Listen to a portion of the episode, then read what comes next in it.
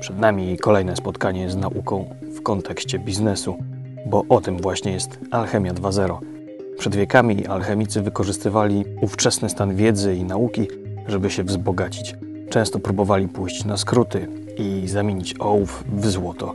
Dzisiaj naukowcy już nie robią takich rzeczy, ale wciąż wykorzystują naukę, by zarabiać i godnie żyć. Można zatem powiedzieć, że to alchemicy w wersji 2.0. Przybliżam dla Was interesujące wynalazki i rozwiązania, które są już skomercjalizowane lub na dobrej drodze do tego. A jeśli poza wymiarem ekonomicznym pojawia się zysk społeczny, to tym chętniej przyglądam się nowym rozwiązaniom. Dziś zapraszam na rozmowę z doktorem inżynierem Konradem Tudyką z Zakładu Geochronologii i Badań Izotopowych Środowiska przy Politechnice Śląskiej.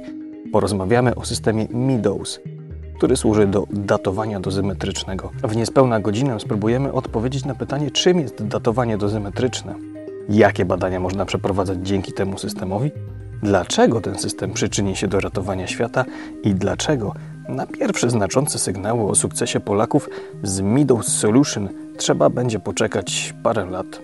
Zapraszam, Szymon Sawaściuk.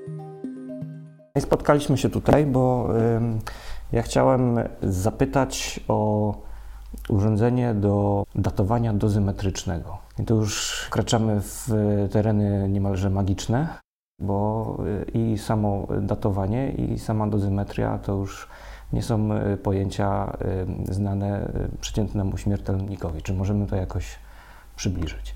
Znaczy, może bym opowiedział w skrócie, na czym polega datowanie dozymetryczne.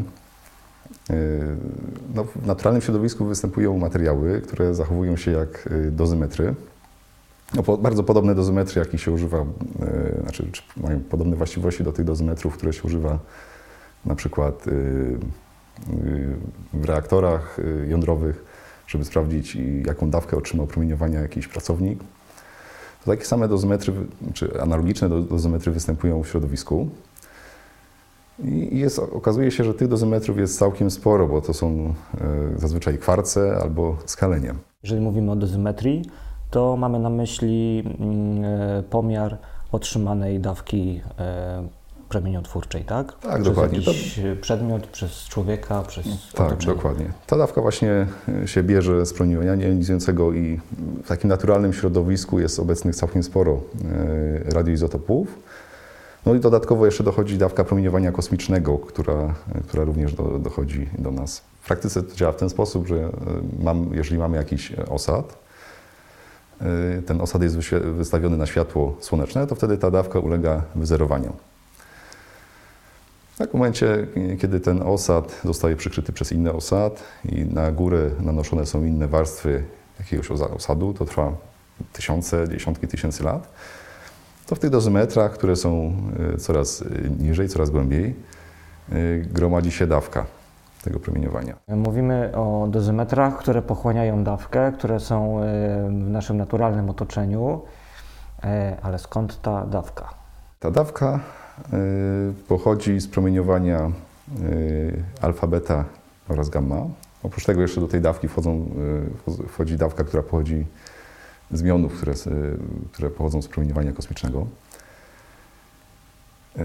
Teraz te promieniowanie, pytanie skąd się bierze teraz to promieniowanie alfa, beta i gamma, e, to generalnie e, w momencie, kiedy no, powstawały gwiazdy, tak, e, to powstały również pierwiastki radioaktywne.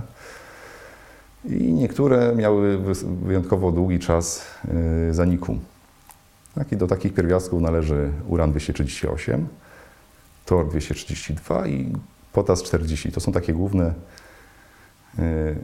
główne substancje radioaktywne, które są obecne w naturalnym środowisku. U nas na Ziemi. U nas na Ziemi. Tak, i one nie da się od tego uciec, bo one są e, właściwie wszystkim obecne, e, co nas otacza. To nie jest duże promieniowanie, natomiast te promieniowanie jednak jest obecne. Jasne, to jest jedno źródło. Drugie źródło, promieniowanie kosmiczne. Kiedy promieniowanie wysokoenergetyczne dociera do górnych warstw atmosfery, to wtedy produkowane są Y, produkowane są y, tak zwane miony. I to są cząstki, które są bardzo, y, penetrują bardzo dobrze materiał i one docierają do ziemi, do, do ziemi. Na powierzchni Ziemi jest taka liczba, czy właściwie szybkość zliczeń takich mionów, to wynosi około 1 mion na centymetr kwadratowy na minutę. Czyli przez 1 mion, y, 1 mion przelatuje przez taką powierzchnię w ciągu 1 minuty średnią. No i przez, przez nas też przelatują te miony. One się gdzieś głęboko w ziemi dopiero y, zatrzymują, bo dopiero tak głęboko y, tą energię tracą, żeby się zatrzymać i rozpadają się. Nie, generalnie te promieniowanie jonizujące oddziałuje w następujący sposób. Y, W momencie, jeżeli mamy jakąś cząstkę mm, naładowaną, na przykład elektron, czyli promieniowanie beta innymi słowy, y, promieniowanie alfa, ewentualnie te miony, o których mówiliśmy, to taka cząstka w momencie, kiedy porusza się przez materię, w której są obecne, y, obecne jakieś y, elektrony, to y, te elektrony dostają takiego kopa i one no, przeskakują na inne poziomy energetyczne w ogóle są wprawione w ruch. Tak? I to jest właściwie ta, to jest, z tym można utożsamiać dawkę promieniowania jonizującego. Czyli jakby mm, ta materia wokół nas cały czas, e, można powiedzieć, żyje. No i teraz jakby mamy te naturalne pochłaniacze, te dozymetry. Możemy coś o nich powiedzieć? Co to są za substancje? Tak, te, te dozymetry one mają taką wyjątkową właściwość i w momencie, jeżeli y, tam przeleci jakiś mion, elektron, y, cząstka alfa wprawi właśnie te elektrony w ruch, to wtedy y, takich pewnych poziomach, teraz, teraz byśmy wchodzili właściwie w fizykę ciała stałego, y, są takie y, poziomy energetyczne, czy właściwie czy miejsca w cudzysłowie, y, w tych dozymetrach, w których może znaleźć się na przykład jakiś elektron. I ten elektron on nie znajduje się tam w sposób naturalny. On tam się znajduje tylko w momencie, jeżeli dostanie jaki, jaki, jakąś dodatkową energię, w jakiś sposób tam przemigruje. I, I ten elektron tam zostaje przez długi okres czasu. Tak możecie, jeżeli, w momencie, jeżeli ta, taka próbka jest wystawiona, taki dozymetr na światło widzialne, to wtedy te elektrony, które są w tych miejscach, których nie powinny być, w tych pułapkach, y, to wszystkie one spadają do stanu y, podstawowego. Natomiast y, im więcej będziemy mieć tego promieniowania jonizując- jonizującego, to tym więcej tych elektronów będzie się znajdowało w tych, w tych pułapkach, w których elektronów no, właściwie nie powinno być. Te dozymetry, one dają nam informację o dawce promieniowania jonizującego, tak, jaką pochłonęło e, dany, dany dozymetr. Czyli na przykład możemy mieć jakąś próbkę, która teraz strzelam była wystawiona na, do, czy otrzymała dawkę jednego greja.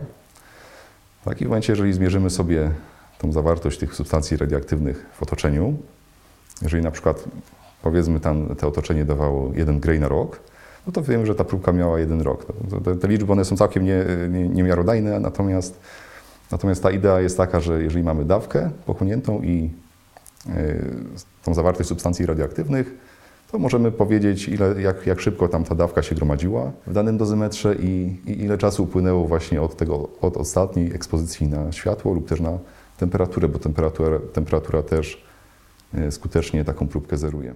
Czyli jeżeli e, badacie jakąś e, materię i chcecie ją e, wydatować, zdatować, nie wiem jak się mówi, to musicie zbadać i próbkę, i otoczenie tej próbki, tak? Tak, dokładnie. Także to są właściwie dwa oddzielne pomiary. Jeden pomiar to jest pomiar y, dawki, jaką otrzymał dany dozymetr, a drugi pomiar to jest pomiar y, radioaktywności, która występuje w otoczeniu tego dozymetru, czy właściwie nawet w samym dozymetrze, bo te dozymetry czasami też mogą być y, radioaktywne. Mamy przybliżoną ideę tego badania i jakie możemy tym sposobem badać rzeczy i, i na co się to może przełożyć. To jest cała, cała grupa takich y, badań. Y, Głównie te ba- badania my wykonujemy dla geologów. Tak, i geolodzy, czy właściwie nawet współpracujemy z tymi geologami. y, Z racji, no, niby jesteśmy fizykami, nato- natomiast, natomiast bardzo, bardzo ściśle i właściwie, znaczy może nie do końca jesteśmy już teraz nawet fizykami, bo no, takim miksem jesteśmy po części fizykami, po części y, naukowcami, którzy badają czy uczestniczą w naukach o Ziemi. Teraz te datowanie dozymetryczne na przykład y, może być wykorzystane do zmian klimatu. Krótki kurs geologii to jest następujący. W momencie, jeżeli y, kopiemy jakąś dziurę, jesteśmy coraz głębiej, to cofamy się w czasie. Tak? Ponieważ y, te, te materiały, osady, one zazwyczaj one są nanoszone na wierzch i razem z tymi e, z tymi rzeczami, które tam są nanoszone. To są, mogą być na przykład nanoszone e, różnego rodzaju pyłki, pyłki roślin, jakieś substancje, które dają nam jakiś marker i dają nam informację o, ty, o, o klimacie.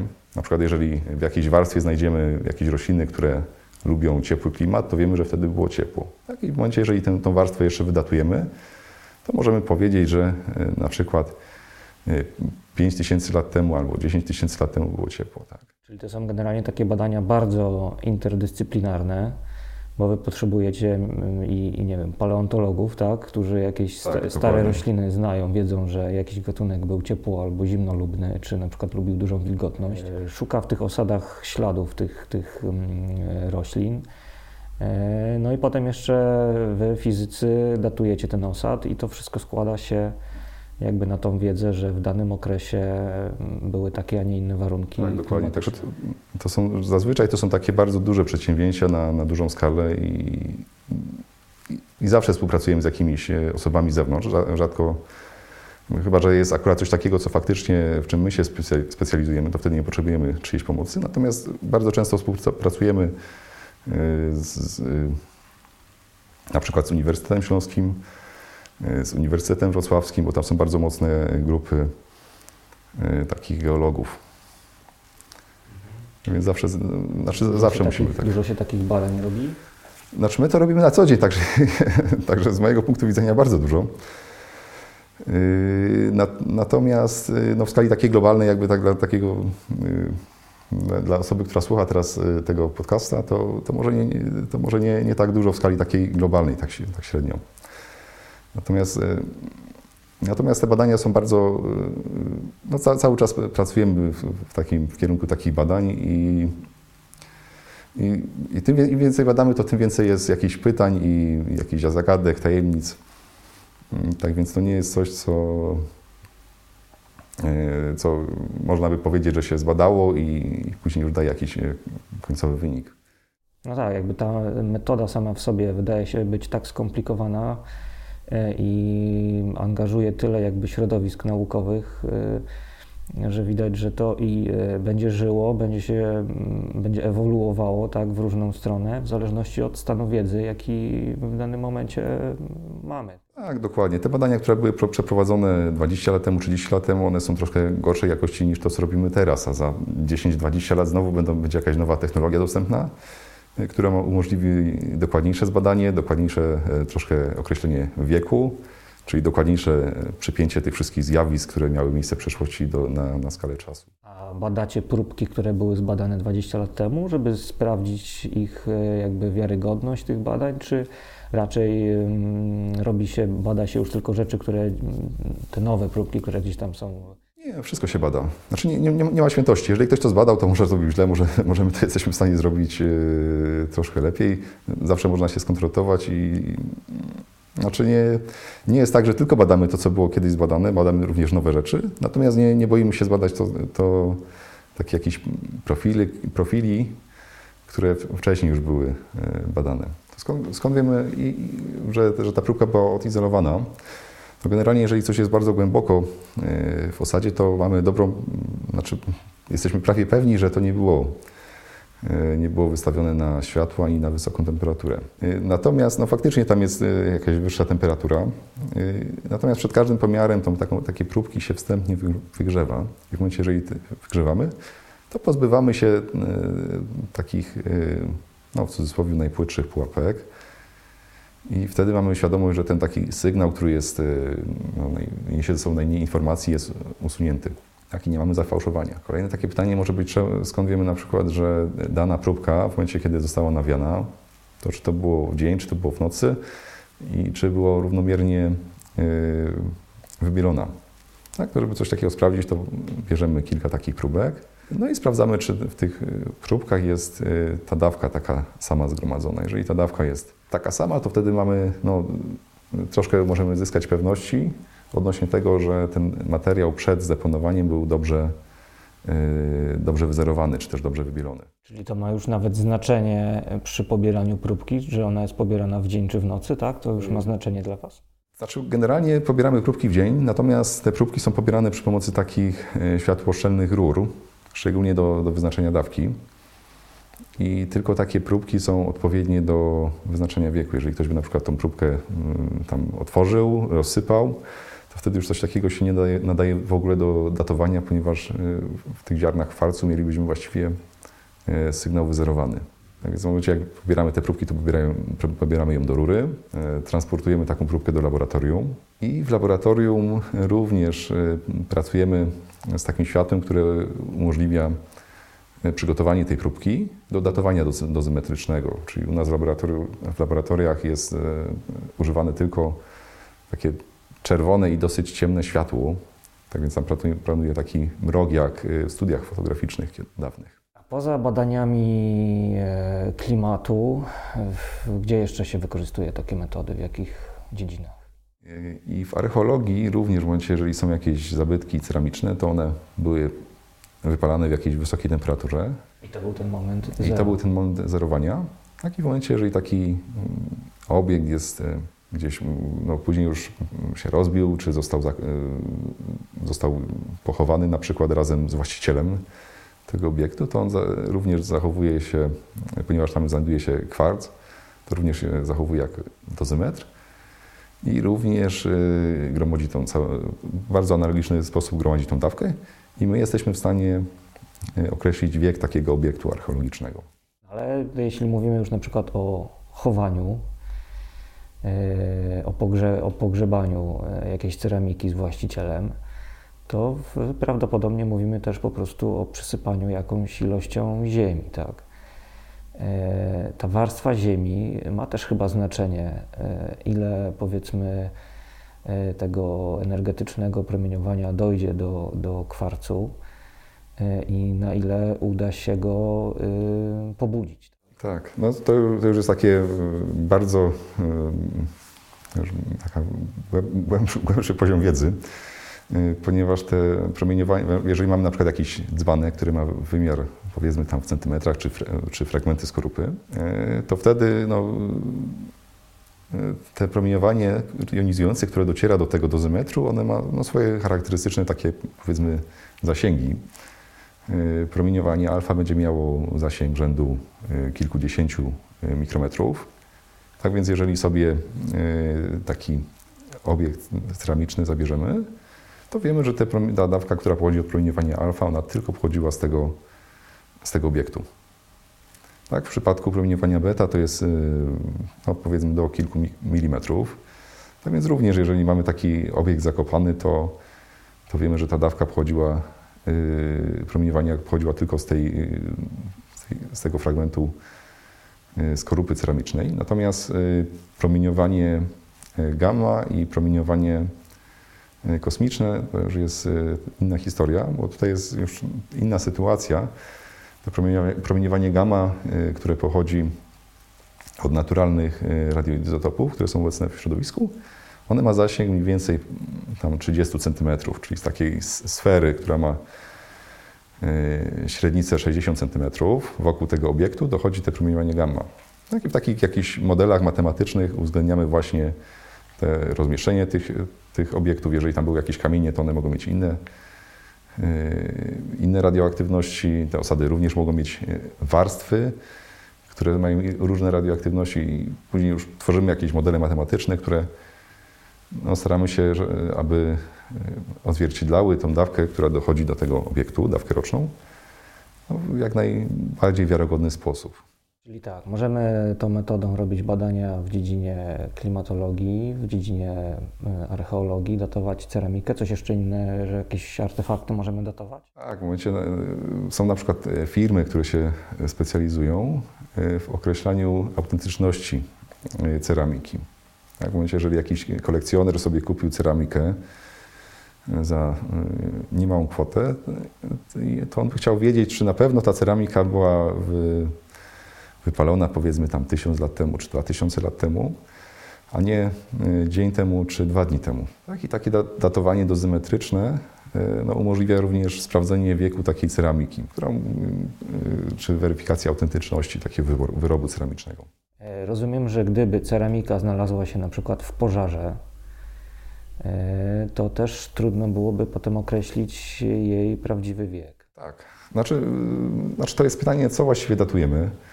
Bo jeżeli byśmy datowali ten y, pożar, no to możliwe, że byśmy całkiem dobrą robotę zrobili, tak? Ale to już nie, nie, do końca by odpowiadało y, wiek, wiekowi ceramiki.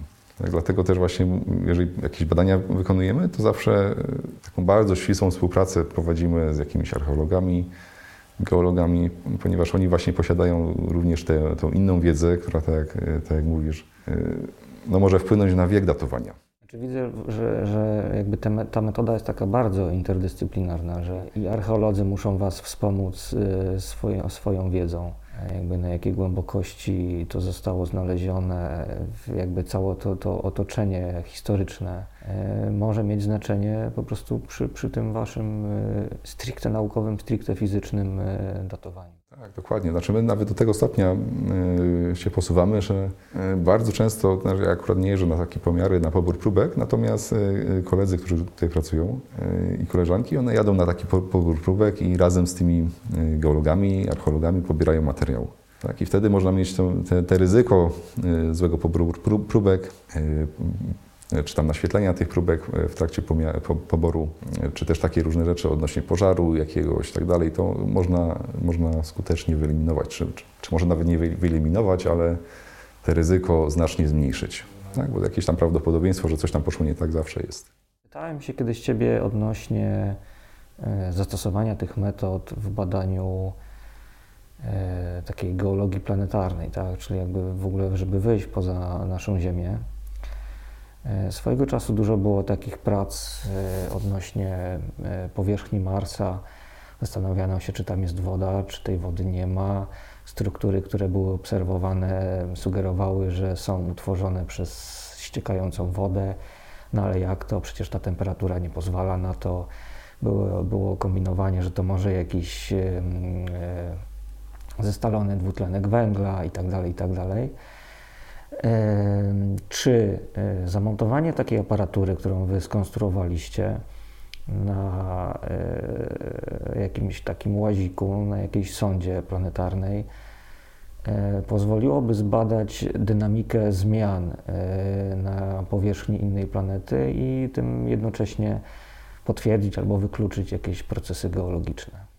Według mojej wiedzy, znaczy tego nie jestem na 100% pewien, natomiast na, yy, na którymś z łazików, które już wcześniej były, yy, się poruszały na Marsie, jest właśnie taka prymitywna aparatura, która no, pozwala zrobić takie właśnie analogiczne, yy, analogiczne badania. One nie są, nie są może takiej jakości jak to, co robimy tutaj w laboratorium, ponieważ no, tam nie, nie, nie ma nie ma technika, który te próbki odpowiednio e, spreparuje. E, Tak więc tam jest dużo, dużo ograniczeń. Natomiast można coś takiego robić. To, co my zbudowaliśmy, znaczy za- zaprojektowaliśmy i zbudowaliśmy, e, to jest taki system, który, który właściwie jest adresowany do takich ziemskich odbiorców, ponieważ on wymaga jednak troszkę tam, tro, troszkę pracy ze strony obsługi technicznej, Natomiast y, oferuje dużo lepsze wyniki niż to, co byśmy mogli otrzymać na takim zdalnym systemie, który jest w pełni zauto- zautomatyzowany. No właśnie, wchodzimy jakby w e, tematykę samego urządzenia. E, Metoda sama w sobie nie jest nowa, nie odkryliście Ameryki, natomiast zbudowaliście urządzenie, które no właśnie, co przyspiesza e, to badanie, ułatwia, powoduje, że e, można mniejszym nakładem personalnym e, e, szybciej przebadać większą ilość próbek z większą dokładnością. Jakby w którym momencie i co zrobiliście, że, że no po prostu warto zainwestować w wasze urządzenie? Znaczy ten system, który zbudowaliśmy, Mudos, on oferuje takie możliwości pomiarowe, które nie są dostępne w systemach, które są obecnie dostępne na rynku. Jak byliśmy w laboratorium, to oglądaliśmy takie spektrometry gamma i te spektrometry gamma to są bardzo dobre urządzenia. Natomiast, żeby wykonać taki, taki pomiar niskiej radioaktywności, to potrzebujemy idealnie pół kilograma materiału. W systemie y, Mudos y, potrzebujemy no, maksymalnie 3 gramy takiego materiału, czyli, Czy jest już jakaś taka różnica w momencie, jeżeli na przykład pracujemy z jakimiś y, artefaktami ceramicznymi, to wtedy ten spektrometr gamma on właściwie już jest y, no, bardzo mało użyteczny. Tak, jego, użyteczność spada, ponieważ będziemy musieli zabrać pół kilograma takiego materiału. Najlepiej zhomogenizować, czyli proces homogenizacji to jest po prostu rozbicie takiego czegoś w drobny mak. I po pierwsze możemy nie mieć tego pół kilograma, a po drugie ten właściciel może się nie zgodzić, żeby to rozbić. Tak? Szczególnie jeżeli to było jakieś e, sprawdzanie autentyczności wyrobu z ceramiki i, my byśmy po badaniu powiedzieli, że, że tak, waza, waza była autentyczna, tak? ale w, proce, w procesie była rozbita, żeby wydatować. Tak więc ten system y, pozwala badać radioaktywność w, mniejszy, w dużo mniejszych, y, w dużo mniejszych y, próbkach. Kolejną taką zaletą tego systemu jest fakt, że on rejestruje promieniowanie alfa i beta. Tak, w przypadku jakichś innych metod, które również mogą być uży, używane do wyznaczania dawki rocznej, y, na przykład mierzy się, pie- y, mierzy się uran 238, tor 200 232 i te pomiary są dokładne, natomiast, natomiast te pierwiastki, one same w sobie nie, nie składają się na tą dawkę promieniowania te, te pierwiastki uran-238 oraz tor-232, one tworzą tak zwane szeregi promieniotwórcze. I tam jest około powiedzmy 10 y, radioizotopów i jeden radioizotop się w drugi rozpada. Y, Bardzo często y, w środowisku tworzy się tak zwana równowaga promieniotwórcza i to, to jest taki stan, w którym radioaktywność każdego pierwiastka z tego szeregu jest taka sama. Natomiast jeżeli mamy, w tym szeregu są pierwiastki, które posiadają różne właściwości, mamy na przykład rad, który chętnie się z wodą wiąże, y, radon to jest, jest gazem i bardzo często może dojść do takiego zaburzenia równowagi promieniotwórczej, czyli mamy taki obcięty szereg promieniotwórczy. Bo jakiś pierwiastek z danego środowiska uciekł. Ucieka, fizycznie. tak. Fizycznie ucieka, może być y, nanoszony i wtedy, jeżeli mamy taki pomiar, który sprawdza nam y, tylko zawartość y, tego uranu 238, to może nam dać zafałszowany wynik. On może być albo za mały, albo za duży, w zależności od, od tej sytuacji. Czyli pomiar musi być po prostu jak najszerszy. Tak, jak najszerszy, powinniśmy jak najwięcej tych, y, tych pierwiastków y, zaobserwować. Tak, I ten system daje taką możliwość, bo on mierzy wszystkie y, cząstki alfa, które są emitowa- emitowane z, takiego, z takiej próbki i wszystkie cząstki beta. A w momencie każdego rozpadu promieniotwórczego jest, emitowane albo, jest emitowana albo cząstka alfa, albo cząstka beta. Czyli jak my dokonujemy takiego pomiaru na systemie MUDOS, to właściwie mierzymy w cudzysłowie taką średnią radioaktywność danego szeregu promieniotwórczego. Tak? I te wyniki, które są uz- uzyskiwane, one są dużo mniej wrażliwe na, na jakieś zaburzenia równowagi promieniotwórczej.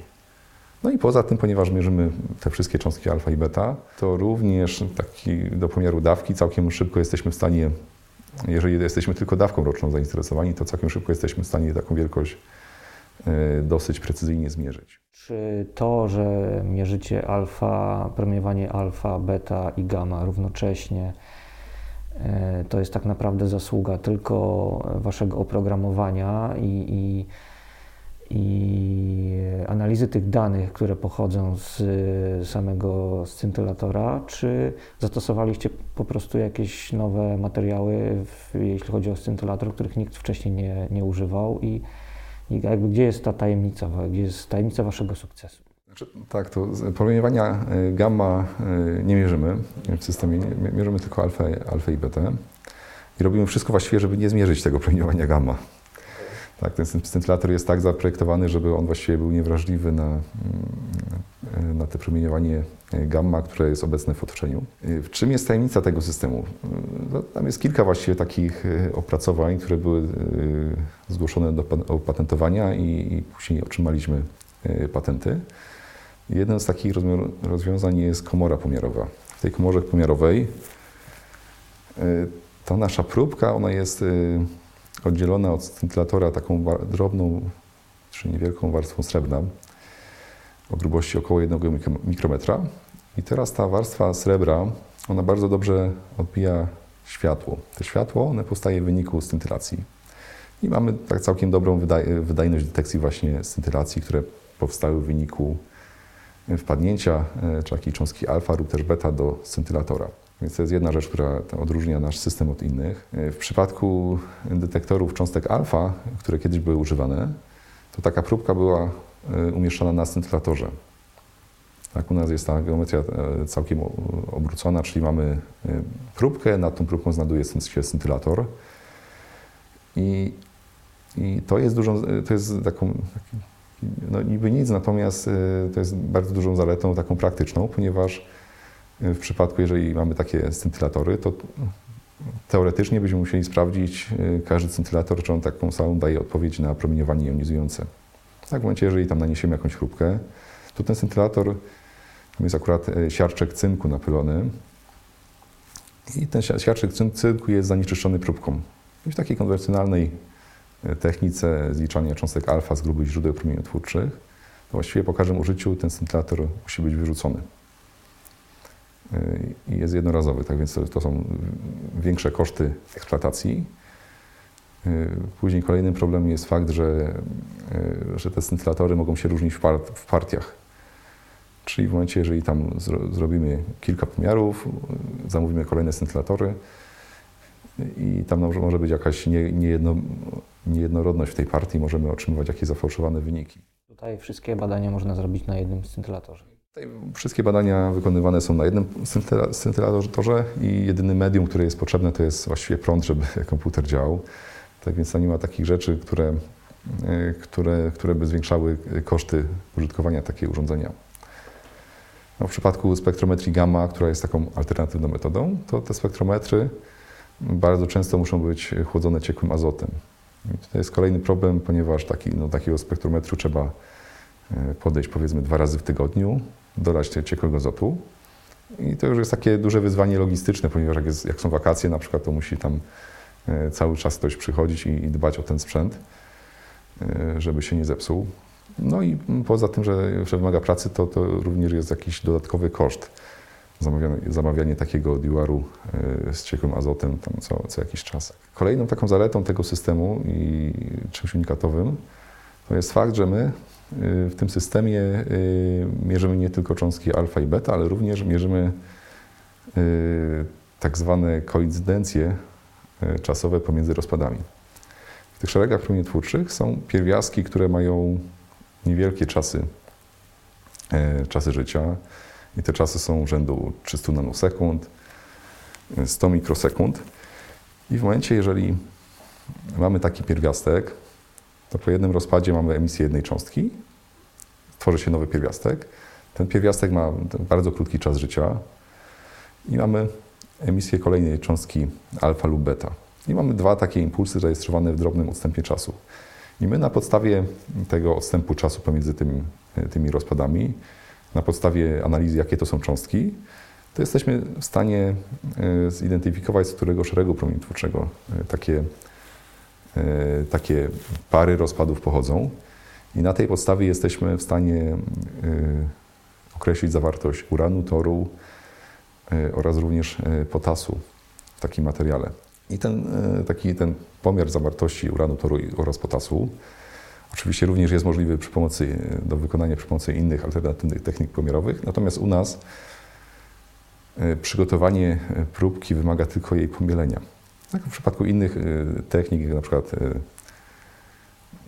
spektrometria promieniowania alfa, to już musimy separować, prze, preparować chemicznie dany materiał, tak więc to jest duży, duży plus. No i również w przypadku, jeżeli robimy jakąś preparatykę chemiczną, to również musimy się borykać z powtarzalnością danego procesu chemicznego. Czyli udało się Wam usprawnić cały proces jakby tej, tej metody badawczej. Czy to się przełożyło, a jeśli tak, to w jakiś sposób na, na po prostu na, na zastosowanie tej metody w świecie? Kilka lat temu, jak już mieliśmy takie pierwsze wyniki, to postanowiliśmy zająć się komercjalizacją tego, tych wszystkich właśnie rozwiązań i pomysłu na ten, na ten system pomiarowy. No i udało się stworzyć taki drobny startup, który, który produkuje, właśnie oferuje ten system MIDO, z którym, z którym, w którym wykorzystane są te licencjonowane rozwiązania z Politechniki Śląskiej opatentowane. I ten system znajduje no, nabywców na, mm, no właściwie teraz już można powiedzieć, że na całym świecie. Y, Natomiast głównie odbiorcami tego systemu są, y, są laboratoria, które są w Niemczech i w Wielkiej Brytanii. Mówisz system. Na ten system składa się co? Jakby ta, to urządzenie, w którym znajduje się scintylator, ta komora, oprogramowanie ym, i pewnie szereg różnych metod, jak przygotować próbkę, tak? Tak, oprogramowanie, elektronika, tam troszkę jest e, know-how, ponieważ tam są takie jakieś e, rzeczy, o których się nie, nie, no, producenci się nie chwalą wszystkim. I to wszystko jest zło- złożone, właściwie ładnie opakowane e, w taki produkt, który, który no, jest e, bardzo wysokiej klasy i bardzo wysokiej jakości. Pracowaliście nad tym e, systemem, e, jaka idea Wam przyświe, przyświecała? Chcieliście zrobić coś dla siebie, żeby Wam e, badania szły szybciej i sprawniej, czy od razu myśleliście, że no, warto to zrobić w ten sposób dobrze, bo będzie to można sprzedać i, i ktoś na tym jeszcze skorzysta? Kiedyś robiliśmy takie urządzenia, które były właściwie tylko dla nas. Mamy w laboratorium kilka takich urządzeń, które, które tutaj zbudowaliśmy. Natomiast no, chcieliśmy zrobić coś nowego. To- I takiego, czym można by się y, pochwalić również na zewnątrz. Można by y, jakiś wkład mieć w naukę, taki bardzo, bardzo namacalny. Kolejnym takim e, elementem, dlaczego e, to zrobiliśmy, to no podejrzewam, że byliśmy ciekawi. Możliwe, że każdy z nas e, z tego zespołu, który e, uczestniczył w tworzeniu systemu Meadows, no jest takim pasjonatem. Tak? I, I to było takim kolejnym elementem, e, który, czy czynnikiem, który umożliwił powstanie takiego systemu Meadows. E, Mówiłeś, że udało się Wam e, sprzedać do Wielkiej Brytanii. E, Wiecie na przykład, że gdzieś już są jakieś fajne, ciekawe, interesujące badania, które zostały wykonane na Waszej aparaturze. Z racji tego, że, że e, no, spółka, która właśnie oferuje ten produkt, bardzo mocno wspiera tych e, użytkowników tego systemu, ponieważ to jest coś nowego i dużo wsparcia, wsparcia e, ta spółka musi oferować tym nowym użytkownikom. Także wiem, że takie badania są prowadzone, te systemy są używane. Natomiast proces pracy i badań naukowych, on jest bardzo czasochłonny. Tak, ponieważ taki takie badania, one na początku, na początku trzeba wybrać jakąś, jakąś lokalizację, e, trzeba pobrać ten e, materiał, musi być jakiś problem, problem oczywiście naukowy do rozwiązania. E, Później jest, tak jak mówiłeś, jest szereg badań interdyscyplinarnych. Tak, to nie jest tylko pomiar wieku, ale również to są jakieś inne badania stowa- stowarzyszone, które, które pozwalają właściwie zinterpretować te wyniki w taki sposób, który, który może dać, dać jakiś ciekawy efekt w postaci odkrycia jakiegoś zjawiska klimatycznego czy, e, czy aktywności człowieka na danym terenie. E, Później, w momencie, tak, kiedy takie badania są przeprowadzone, to e, naukowcy przygotowują publikację. Ta publikacja, czy właściwie manuskrypt, ten manuskrypt wędruje do, do jakiegoś czasopisma i podlega recenzji. Tak, ci recenzenci jest, czę- często jest kilka poprawek i cały ten proces, który opisałem, to on trwa yy, ki- kilka lat. Tak, bardzo rzadko jest, yy, mamy taki temat, który, który można zrealizować w przeciągu roku, kilku miesięcy. Tak więc tak, tak, yy, tak, tak badania nie działają.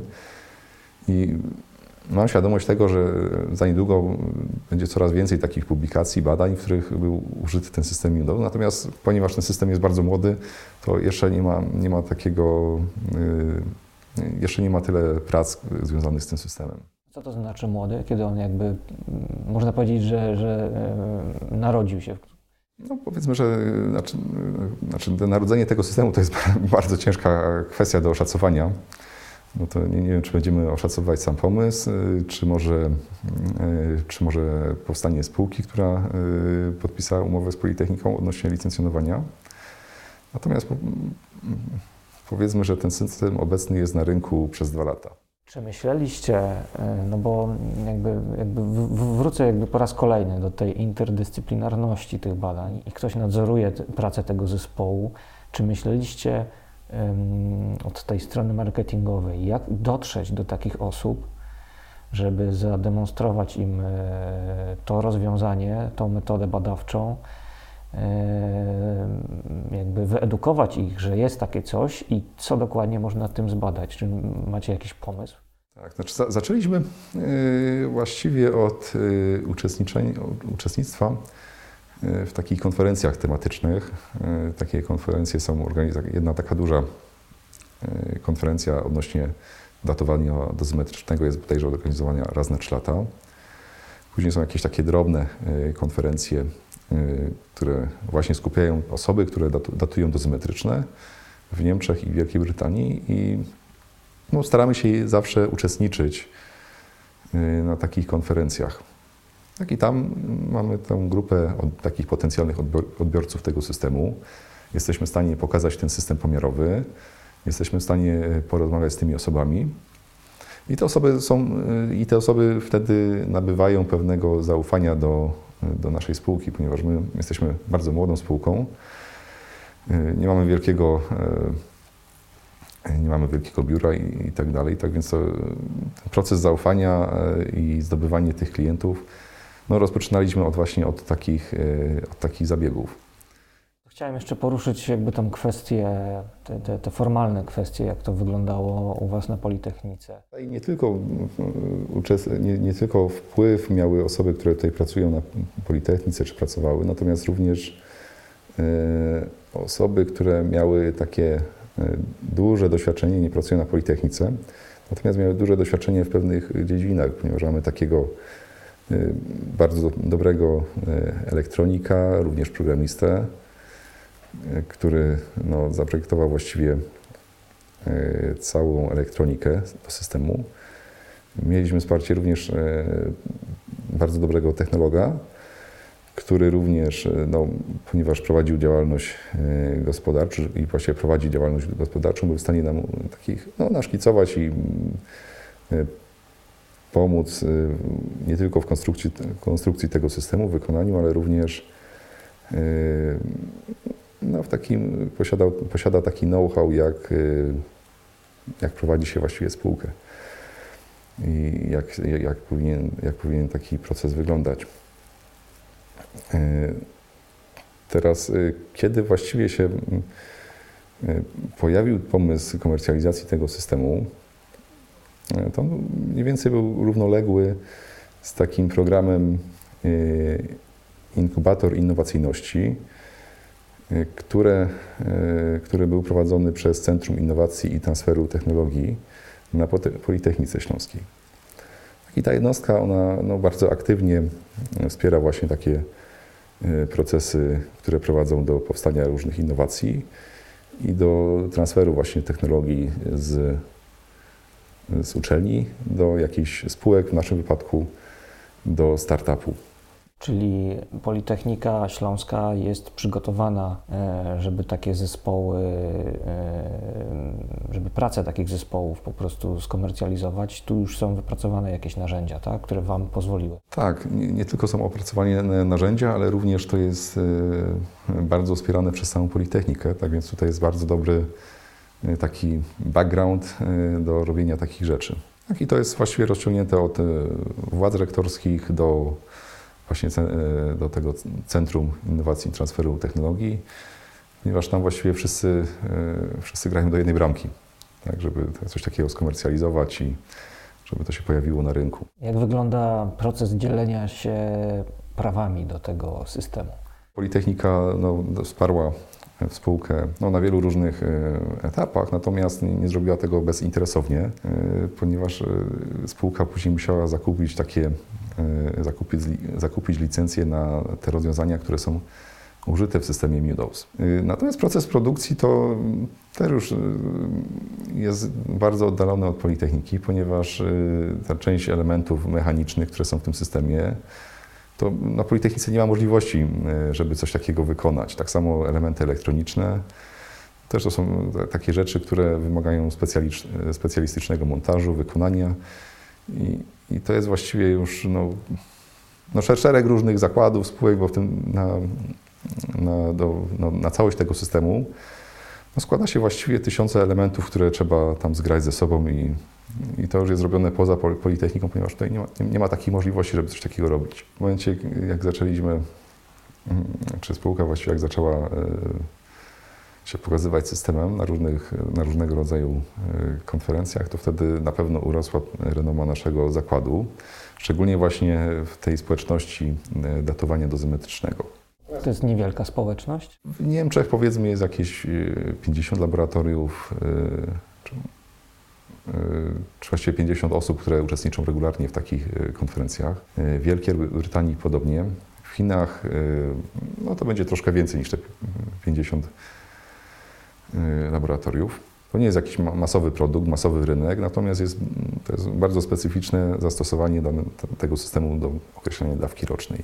E, a tak jeszcze chciałem zapytać, czy poza takimi badaniami z dziedziny klimatu czy, czy archeologii, to są badania, które w zasadzie mm, przeciętnemu śmiertelnikowi do szczęścia nie są potrzebne, tak? Bo to buduje naszą wiedzę, naszą świadomość o świecie, ale nie przekłada się na po prostu lepsze życie, tak? Znaczy, odnośnie archeologii to, e, to na takiego wyraźnego powiązania nie widzę. Natomiast na pewno się historycy i archeolodzy nie zgodzą z tym. Natomiast odnośnie e, badań, które wykonujemy z geologami, to myślę, że to powiązanie jest dużo bardziej wyraźne, ponieważ e, my badając, za każdym razem, kiedy robimy jakieś badania, to chcąc, nie, nie chcąc, no, badamy troszkę klimat, jaki zachodził, czy zmiany klimatu, jakie zachodziły w przeszłości. Tak, na podstawie tego badań tego, tych zjawisk, które miały miejsce w przyszłości, budowane są różne modele klimatyczne. I teraz w momencie, jeżeli klimat się ociepla, ze względu na dużą y, emisję gazów cieplarnianych, to te wszystkie modele one mogą być sprawdzone właśnie y, na podstawie tego typu badań. Tak więc te, te, powiązanie jest tam i, i, i, każdego, każdego to dotyka właściwie. Tak, w momencie, jeżeli teraz mamy e, ceny prądu zaczynają rosnąć w górę, e, to to już jest takie bezpośrednie powiązanie nawet. Segregacja odpadów to też właściwie każdego dotyka. To jest, to znaczy te powiązanie one nie jest, e, nie jest takie wprost, natomiast, natomiast to jest bardzo taki istotny problem i te badania są bardzo istotne.